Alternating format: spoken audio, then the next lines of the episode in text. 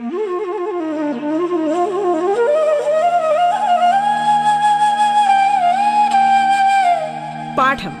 കേട്ടു പഠിക്കാൻ റേഡിയോ കേരളയിലൂടെ.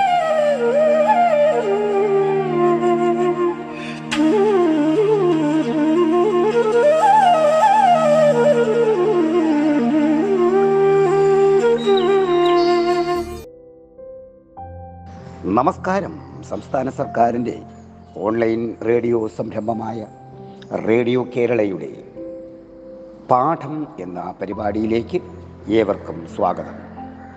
പ്രിയ വിദ്യാർത്ഥി വിദ്യാർത്ഥിനികളെ ഇന്ന് പാഠം എന്ന പരിപാടി നിങ്ങൾ കേൾക്കാൻ പോകുന്നത് എട്ടാം ക്ലാസ്സിലെ നാലാമത്തെ യൂണിറ്റായ മാനവികതയുടെ മഹാഗാഥകൾ എന്ന ഭാഗത്തിലെ കവിതയോട് എന്ന നാലാമത്തെ അധ്യായമാണ് കേൾക്കാൻ പോകുന്നത്.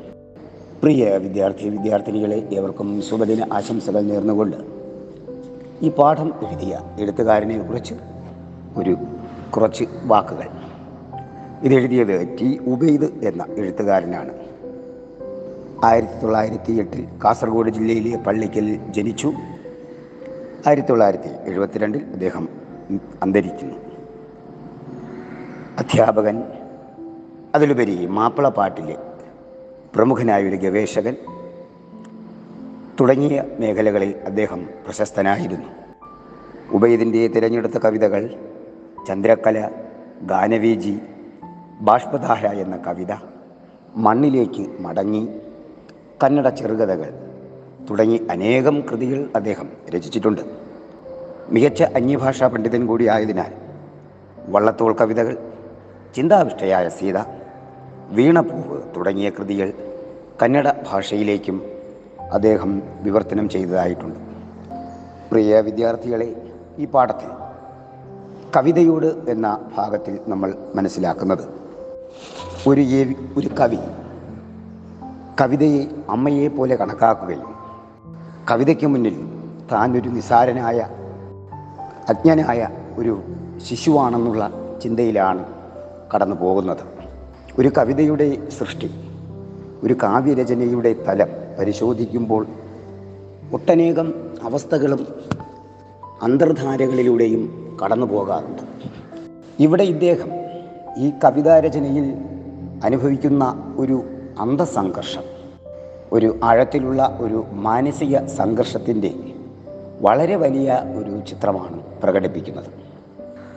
നമ്മുടെ കവിതാ സാഹിത്യം പരിശോധിച്ചു കഴിഞ്ഞാൽ കവിതയിൽ സാത്വികമായ അല്ലെങ്കിൽ ദൈവീകമായ ഒരു വിശുദ്ധി എന്ന് പറയുന്നത് കവിതയിൽ പ്രകൃതി കൂടുതലായി കടന്നു വരുമ്പോഴാണ്. കവിതയിലെ പ്രകൃതി സാന്നിധ്യമാണ് ഒരു കാലത്ത് മലയാള കവിതയിൽ കാൽപ്പനിക പ്രസ്ഥാനം എന്ന ഒരു സാഹിത്യ പ്രസ്ഥാനം ഒരു രചനാ തലം പോലും രൂപപ്പെടാനുള്ള കാരണം. ഇവിടെ കവിതയെ അദ്ദേഹം തന്റെ മനസ്സിലല്ല തിരയുന്നത്. പ്രകൃതിയിലെ സൗന്ദര്യാനുഭൂതികളിലൂടെ കടന്നുപോയി അവയെ ഉൾക്കൊണ്ട് ഒരു പുതിയ രചനാതലം സൃഷ്ടിക്കുവാൻ അദ്ദേഹം കാണിക്കുന്ന ആവേശം വളരെ വലുതാണെന്ന് നമ്മൾ ഓർക്കുക. നിങ്ങൾ മനസ്സിലാക്കേണ്ട ഒരു കാര്യം ഇവിടെ അദ്ദേഹം ഒരു ശിശുവാണ്. ഒരു ശിശുവിന്റെ കൗതുകത്തോടും ആവേശത്തോടും ഒരു ശിശുവിന്റെ നിഷ്കളങ്കമായ അജ്ഞാനത്തോടും കൂടി അജ്ഞതയോടും കൂടി കവിതയെ ലോകമാതാവായി സങ്കല്പിച്ച് കവിതയുടെ ആത്മസൗന്ദര്യം ആന്തരിക അനുഭൂതിയെ കണ്ടെത്തുവാനും ആ ആന്തരിക അനുഭൂതി കണ്ടെത്തി അതിനെ രചനാ സവിശേഷമാക്കാനും അദ്ദേഹം ആത്മാർത്ഥമായി ശ്രമിക്കുന്നുണ്ട്. അദ്ദേഹം കവിതയെ തേടി തന്റെ മനസ്സിലേക്കല്ല പോകുന്നത്. മറിച്ച് കവിതയെ അന്വേഷിച്ച് അദ്ദേഹം പ്രകൃതിയിലാണ് തിരയുന്നത്. പ്രകൃതിയുടെ സൗന്ദര്യാത്മകതയിൽ പ്രകൃതിയുടെ സൗന്ദര്യ അംശങ്ങളിൽ ആനന്ദം കണ്ടെത്തുവാൻ അദ്ദേഹം ശ്രമിക്കുന്നു. ആ കണ്ടെത്തലിലൂടെ അദ്ദേഹം നേടുന്നത് അല്ലെങ്കിൽ നേടാൻ ആഗ്രഹിക്കുന്നത് കവിത എന്ന ആ മഹാതലത്തെയാണ്. പക്ഷെ അദ്ദേഹത്തിന് കഴിയുന്നില്ല. അതാണ് ഏറ്റവും വലിയ ഈ കവിതയിലെ ഏറ്റവും പ്രധാനപ്പെട്ട ഒരു ആന്തരിക അംശം. സൗന്ദര്യങ്ങളിലൂടെ അദ്ദേഹം കടന്നുപോയി പക്ഷേ കവിത തനിക്ക് അപ്രാപ്യമല്ല എന്നുള്ള വലിയ ചിന്ത കവി ഇവിടെ എടുത്തു കാട്ടുകയാണ്. ഇപ്പോൾ നമ്മൾ പാഠത്തിലേക്ക് പോകുന്നു. എന്തിനു താമസിപ്പതമ്പിയെ നിന്നുണ്ണിയാമൻ മുന്നിലണയുവാനെങ്ങു നീ മറഞ്ഞിതോ? എത്ര നാളമ്മേ നിന്നെ തിരഞ്ഞുകൊണ്ടീ വിധം? ഹൃത്തടം കരിഞ്ഞു ഞാൻ കേണു കേണലയേണ്ടു. അല്ലയോ എന്റെ അമ്മേ എന്തിനു താമസിക്കുന്നു? നിന്റെ ഉണ്ണിയായ എന്റെ മുന്നിലേക്ക് അണയുവാൻ നീ എന്തിനു താമസിക്കുന്നു? നീ എവിടെ മറഞ്ഞു നിൽക്കുന്നു? എത്ര നാളമ്മേ എത്ര നാളുകൾ കൊണ്ട് നിന്നെ തിരഞ്ഞും കൊണ്ടീ വിധം ഹൃത്തടം കരിഞ്ഞു ഞാൻ കേണു കേണലയേണ്ടു ഹൃദയം തകർന്നുകൊണ്ട് അങ്ങയെ ഞാൻ തേടുകയാണ്. എത്ര നാളായി ഞാൻ അന്വേഷിക്കുന്നു. എന്റെ ഹൃത്തടം പോലും വരണ്ട് ഉണങ്ങി. കുളിർമയുള്ള നനവുള്ള മൃദുലമായ തന്റെ ഹൃദയം നിന്നെ തിരഞ്ഞ് തിരഞ്ഞ് കാണാൻ കഴിയാത്ത നിരാശയിൽ വരണ്ട് ഉണങ്ങിപ്പോയിരിക്കുന്നു എന്ന് കവി പറയുന്നു. ഇനി കവി തിരയുന്ന സ്ഥലങ്ങളും സമയങ്ങളും ഒക്കെ ഒന്ന് നോക്കാം. പൂർവാശയാറ്റു നൂറ്റു സമ്പാദിച്ചൊരു തങ്കപ്പൂങ്കുമാരനെ അങ്ങു പുൽച്ചാറിൽ മുക്കി മുക്കി നീരാട്ടി മടിത്തട്ടിൽ കിടത്തി താലോലിക്കും നേരത്ത് നിന്നെ തേടിയങ്ങു ഞാൻ നടക്കവി. പൂർവാശയ പൂർവം കിഴക്ക് ആശ എന്ന വാക്കിന് ദിക്ക് എന്നർത്ഥം. കിഴക്കേ ദിക്കിൽ ആറ്റുനൂറ്റ് നീ നേടിയെടുത്ത തങ്കപ്പൂങ്കുമാരനെ സ്വർണ നിറമുള്ള ഒരു ശിശുവിനെ. പൊൽച്ചാറിൽ മുക്കി മുക്കി സ്വർണച്ചാറിൽ മുക്കി മുക്കി മടിത്തട്ടിൽ നീരാട്ടി മടിത്തട്ടിൽ കിടത്തുന്ന ആ സമയം മുതൽ ഞാൻ നിന്നെ അന്വേഷിക്കുകയാണ്. എന്നുവെച്ചാൽ എന്താ അർത്ഥം? സൂര്യോദയം മുതൽ സൂര്യന്റെ കിരണങ്ങൾ ഈ ഭൂമിയെ അല്ലെങ്കിൽ ഭൂമിയിലെ ഓരോ സൃഷ്ടിയെയും സ്വർണ ശോഭയുള്ളതാക്കി മാറ്റുന്ന ആ നിമിഷം മുതൽ പ്രഭാതം മുതൽ ഞാൻ നിന്നെ കിഴക്കിയ ദിക്കിൽ അന്വേഷിക്കുന്നു. സൂര്യോദയം മുതൽ നിന്നെ ഞാൻ തിരയുകയാണ്. കണ്ടെത്താൻ കഴിയുന്നില്ല. ഈ ലോകം മുഴുവൻ സ്വർണ നിറത്തിലാകുമ്പോഴും നിന്റെ ബാഹ്യ സൗന്ദര്യത്തിന്റെ ആ പ്രതിഫലനം എല്ലായിടത്തും നിറഞ്ഞു നിൽക്കുമ്പോഴും നിന്നെ കാണുവാൻ ഒരു ദിക്കിലും നിന്നെ കാണുവാൻ എനിക്ക് കഴിഞ്ഞില്ല. എന്നിട്ടോ ആ മണിമുറ്റത്തു നിൻ ആ മനോഹരമായ സ്ഥലത്ത് നിൻ സ്മിതത്തൂവൊളിയഞ്ഞി യാതൊന്നും കണ്ടിടാതെ മടങ്ങി നിരാശനായി. ആ മണിമുറ്റത്ത് നിന്റെ പുഞ്ചിരിക്കുന്ന ശോഭയല്ലാതെ മറ്റൊന്നും എനിക്ക് കാണാൻ കഴിഞ്ഞില്ല. ഒടുവിൽ എന്ത് സംഭവിച്ചു എന്ന് നോക്ക്. അദ്ദേഹം നിരാശനായി മടങ്ങുകയാണ്. യാതൊന്നും കാണാൻ കഴിയാതെ അദ്ദേഹം നിരാശനായി മടങ്ങുമ്പോൾ പശ്ചിമ തടാകത്തിലിറങ്ങി സ്നാനം ചെയ്തു. പൊൽച്ചെമ്പട്ടുടുത്തർക്ക ദീപവും കയ്യിലേന്തി പ്രാർത്ഥനയ്ക്കായി ചെല്ലും സന്ധ്യയാം പെൺകൊടിതൻ പൂവനത്തിലും അമ്മി നിന്നെ ഞാൻ തിരഞ്ഞിത്. പശ്ചിമ തടാകം പടിഞ്ഞാറേ തടാകത്തിൽ ആ സൂര്യൻ സ്നാനം ചെയ്ത് മറയുന്ന സമയത്ത് സ്വർണ ചെമ്പട്ടും ധരിച്ച് സൂര്യദീപവും കയ്യിലേന്തി. എന്ന് വെച്ചാൽ സന്ധ്യാനേരത്ത് സൂര്യനസ്തമിക്കുമ്പോൾ സന്ധ്യാനേരത്ത് ഭക്തിയോടുകൂടി ഗ്രാമീണ പെൺകുടിമാരുടെ കരങ്ങളിൽ സ്വർണദീപം ഏന്തപ്പെടുന്ന അല്ലെങ്കിൽ വഹിക്കപ്പെടുന്ന ആ സമയത്ത് ആ പെൺകുടിമാരുടെ കൈകളിലെങ്കിലും നിന്നെ ഞാൻ അന്വേഷിച്ചു. ആ ഭക്തിയുടെ കരങ്ങളിൽ നിന്നെ ഞാൻ തിരഞ്ഞു. സൂര്യോദയം മുതൽ തിരഞ്ഞു. സൂര്യ അസ്തമയത്തിലും നിന്നെ തിരഞ്ഞു. കണ്ടെത്താൻ കഴിഞ്ഞില്ല.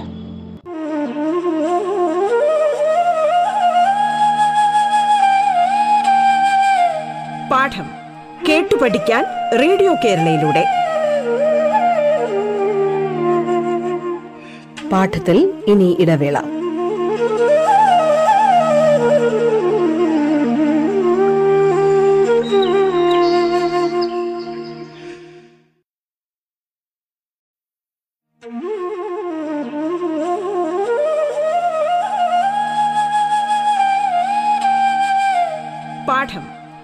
പഠിക്കാൻ റേഡിയോ കേരളയിലൂടെ. തുടർന്ന് കേൾക്കാം പാഠം.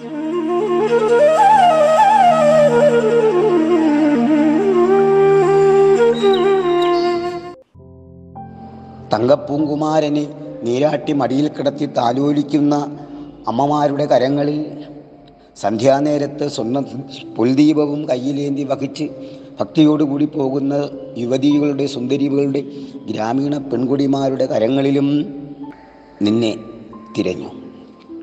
കണ്ടെത്താൻ കഴിഞ്ഞില്ല. അവിടെയും കവി നിരാശനാവുകയാണ്. തുടർന്ന് കവി വീണ്ടും യാത്ര തുടരുന്നു. അവിടെ കണ്ടതെന്തായിരുന്നു താവക പൂഞ്ചേലതൻ സൗവർണ രുചിയല്ലാതാ വഴിക്കൊന്നും കണ്ടീലാഹന്ത ദൗർഭാഗ്യമേ നിന്റെ പൂഞ്ചേലയുടെ നിന്റെ പുതുവസ്ത്രത്തിന്റെ സൗവർണ രുചി സ്വർണ രുചി രുചി അവിടെ ശോഭ ഭംഗി എന്നർത്ഥം. നിന്റെ വസ്ത്രത്തിന്റെ ഭംഗിയല്ലാതെ മറ്റൊന്നും അവിടെ എനിക്ക് കാണാൻ കഴിഞ്ഞില്ല. എന്റെ ദൗർഭാഗ്യമാണെന്ന് കവി സ്വയം വിലയിരുത്തുകയാണ്. ഒടുവിൽ സാധുവാൻ കൃഷകനു നൽകുവാൻ പ്രകൃതിയമ്പ സാമൂതം സംഭരിച്ച രത്നങ്ങൾ നിറച്ചതാം ഇരുമ്പു പെട്ടികളും പത്തായങ്ങളുമേറ്റം നിറച്ചു വെച്ച് ഇടിനവിൻ തട്ടിൻ മുകളിലും.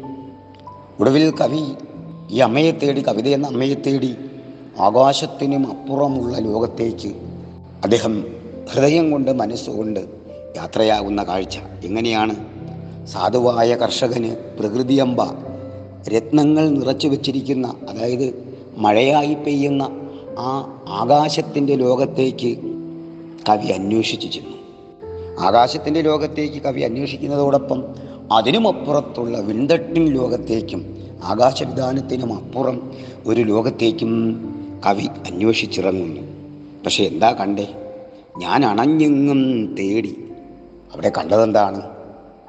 വാർമഴവില്ലാകുന്നിൻ മാണിക്യമാലയും പൊന്മിന്നൽ കാഞ്ചിയും കണ്ടേൻ. മഴവില്ലായ നിന്റെ രത്നമാല. നീ കഴുത്തിലണിയുന്ന നിന്റെ സൗന്ദര്യത്തിന്റെ പ്രതിരൂപമായ രത്നമാല കാണാനും നിന്റെ പൊന്നരഞ്ഞാണവും മിന്നലാകുന്ന പൊന്നരഞ്ഞാണവും കാണുവാനേ എനിക്ക് കഴിഞ്ഞുള്ളൂ. ഇതാ ഏകദേശം നിന്റെ ബാഹ്യരൂപത്തിന്റെ പ്രാപ്തി എനിക്ക് ലഭിച്ചു കഴിഞ്ഞു. നിന്റെ ബാഹ്യരൂപം എനിക്ക് കണ്ടെത്താൻ കഴിഞ്ഞു. പക്ഷേ നിനക്കുള്ള സാത്വികമായ ആന്തരിക സൗന്ദര്യം ദൈവീകമായ ആന്തരിക ബോധം എനിക്ക് കാണാൻ കഴിഞ്ഞില്ല. പിന്നീട് കവി രൂപം കണ്ടു. കവിതയുടെ ദർശനങ്ങൾ കണ്ടു. പക്ഷേ കവിതയെ മാത്രം കണ്ടില്ല. വീണ്ടും സുപ്രഭാതത്തിലെ കോകിലഗാനങ്ങളിൽ പിന്നെ കവി കാണുന്ന എന്താണ്? പ്രഭാതത്തിലെ കുയിലിന്റെ മനോഹരമായ ഗാനങ്ങളിൽ കേൾപ്പു ഞാൻ നിൻ താരാട്ടിൻ തേനൊലി സംഗീതങ്ങൾ. നിന്റെ താരാട്ടിന്റെ തേനൊലി സംഗീതങ്ങൾ മാത്രമാണ് കേൾക്കാൻ കഴിഞ്ഞത്. കുയിലിന്റെ പാട്ടിലൂടെ കേൾക്കാൻ കഴിഞ്ഞത് നിന്റെ താരാട്ടിലെ സ്വപ്നം. നിന്റെ താരാട്ടിന്റെ മനോഹരമായ ഗീതം. ആ കുയിൽ ഗാനങ്ങളിൽ കേട്ടത് നീ ഈ പ്രപഞ്ചത്തെ ഉറക്കുന്ന താരാട്ടുപാട്ട് മാത്രമാണ് കേൾക്കാൻ കഴിഞ്ഞത്. പിന്നീടോ തൊൽക്കര മൃദുഘോഷം മാറ്റൊലി കൊള്ളുന്നിത് നൽകുളിർ പൂഞ്ചോല തൻലോല കല്ലോലങ്ങളിൽ. കുളിർമയുള്ള അരുവികളിൽ അരുവിയുടെ ഒഴുക്കിലെ കളകള ശബ്ദത്തിൽ കേട്ടതെന്താണ്? മറ്റൊന്നുമല്ല നിന്റെ മൃദുലമായ കരഘോഷമാണ് കേട്ടത്. കയ്യടി ശബ്ദം മാത്രമേ കേട്ടുള്ളൂ. പ്രഭാതത്തിലെ കുയിലിന്റെ ഗാനങ്ങളിൽ നിന്റെ താരാട്ട് കേട്ടു. അരുവിയുടെ കളകള ശബ്ദങ്ങളിൽ നിന്റെ കയ്യടി ശബ്ദവും കേട്ടു. അവിടെയും നിന്നെ കാണുവാനോ നിന്നെ ആന്തരികമായ യഥാർത്ഥമായ രൂപം കാണുവാനോ കഴിഞ്ഞില്ല എന്നുള്ള വസ്തുത വീണ്ടും നിരാശയോടെ അദ്ദേഹം ഓർക്കുകയാണ്. നിൻപാദപത്മത്തിന്റെ പാടുകൾ കണ്ടിടുന്നു. ചെമ്പനീർ പുഷ്പങ്ങളിൽ സുന്ദരം സമ്മോഹനം. നിന്റെ മൃദുലമായ പാദങ്ങളുടെ അടയാളം ചെമ്പനീർ പുഷ്പങ്ങളിൽ മാത്രമേ കാണാൻ കഴിഞ്ഞുള്ളൂ. നിന്റെ മൃദുലമായ താമര പോലെ മൃദുലമായ പാദത്തിന്റെ ചലനങ്ങളും സൗന്ദര്യങ്ങളും ചെമ്പനീർ പുഷ്പങ്ങളിൽ മാത്രം കാണുവാനേ കഴിഞ്ഞുള്ളൂ. എന്നാലും അമ്മേ ഏറ്റവും അവസാനം വളരെ നിരാശനായ ഇച്ഛാഭംഗത്തോടെ നഷ്ടബോധത്തോടെ എന്താണ് നിന്നെ കണ്ടിയില്ല നീ എങ്ങാവോ നിന്നുണ്ണിയായോരെന്നെ കൈവിട്ട് മറകയോ. എവിടെ അമ്മേ നീ? നിന്റെ ഉണ്ണിയായ എന്നെ നീ കൈവിട്ടു പോയോ? നീ എന്നെ ഉപേക്ഷിച്ചു. ഇങ്ങനെ ഉപേക്ഷിക്കാൻ മാത്രം ഞാൻ എന്ത് തെറ്റ് ചെയ്തു എന്നൊരു ആന്തരികമായ ചോദ്യം അതിനുള്ളിൽ എവിടെയോ ഒളിഞ്ഞിരിക്കുന്നു എന്ന് നമ്മൾ മനസ്സിലാക്കണം. അപ്പോൾ ഇത്രയേ ഉള്ളൂ. ആധുനിക യുഗത്തിൽ വർത്തമാന കാലഘട്ടത്തിൽ കവിതയെ ചടങ്ങായും കവിത മനസ്സിൽ തോന്നുന്നത് കുത്തിക്കുറിച്ച് എന്തെങ്കിലും എഴുതി വയ്ക്കുന്നതല്ല കവിത എന്നുള്ള ഒരു നിഗൂഢമായ വിമർശനം കവി നടത്തുകയാണ്. കവിത പെട്ടെന്ന് പ്രാപ്യമാകുന്നതല്ല. ആത്മചൈതന്യത്തോടുകൂടി വിളങ്ങുന്ന പ്രപഞ്ചത്തിലെ നിശബ്ദമായ ശബ്ദമാണ് കവിത എന്ന് കവി പറയുന്നു. പെട്ടെന്നതിനെ എത്തിപ്പിടിക്കുവാൻ പെട്ടെന്നതിനെ കണ്ടെത്തുവാൻ പെട്ടെന്നതിനെ നേടുവാൻ അത്ര എളുപ്പമല്ല. പ്രകൃതിയുടെ ആത്മചൈതന്യത്തെ ഹൃദയത്തിൽ ഉള്ളിലൊളിപ്പിച്ച് ഹൃദയത്തിൽ ഒളിപ്പിച്ച് ഒരു ധ്യാനാത്മകമായ വിചിന്തനത്തോടുകൂടി നിൽക്കുമ്പോഴാണ് കവിത ഒരുവന്റെ ഒരു കവിയുടെ ഹൃദയത്തിൽ രൂപപ്പെടുന്നത് എന്ന ചിന്തയാണ് കവി നമുക്ക് നൽകുന്നത്. പ്രിയ വിദ്യാർത്ഥികളെ ആത്മചൈതന്യത്തോടും ആത്മബോധത്തോടും കൂടി സമീപിക്കേണ്ട മനുഷ്യന്റെ മനസ്സിലെ ഒരു താളാത്മകതയാണ് കവിത എന്ന നിഗൂഢമായ ചിന്ത കവി നമുക്ക് മുന്നിൽ അവതരിപ്പിക്കുന്നു എന്ന് ഓർക്കുക. എല്ലാവർക്കും മനോഹരമായ ഒരു ശുഭദിന ആശംസകൾ നേർന്നുകൊണ്ട് എല്ലാവർക്കും നന്ദി.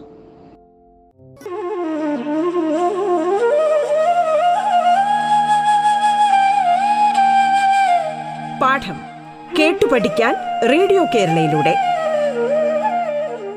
പാഠത്തിന്റെ ഇന്നത്തെ അധ്യായം പൂർണമാകുന്നു. ഇനി അടുത്ത ദിവസം കേൾക്കാം. നമസ്കാരം.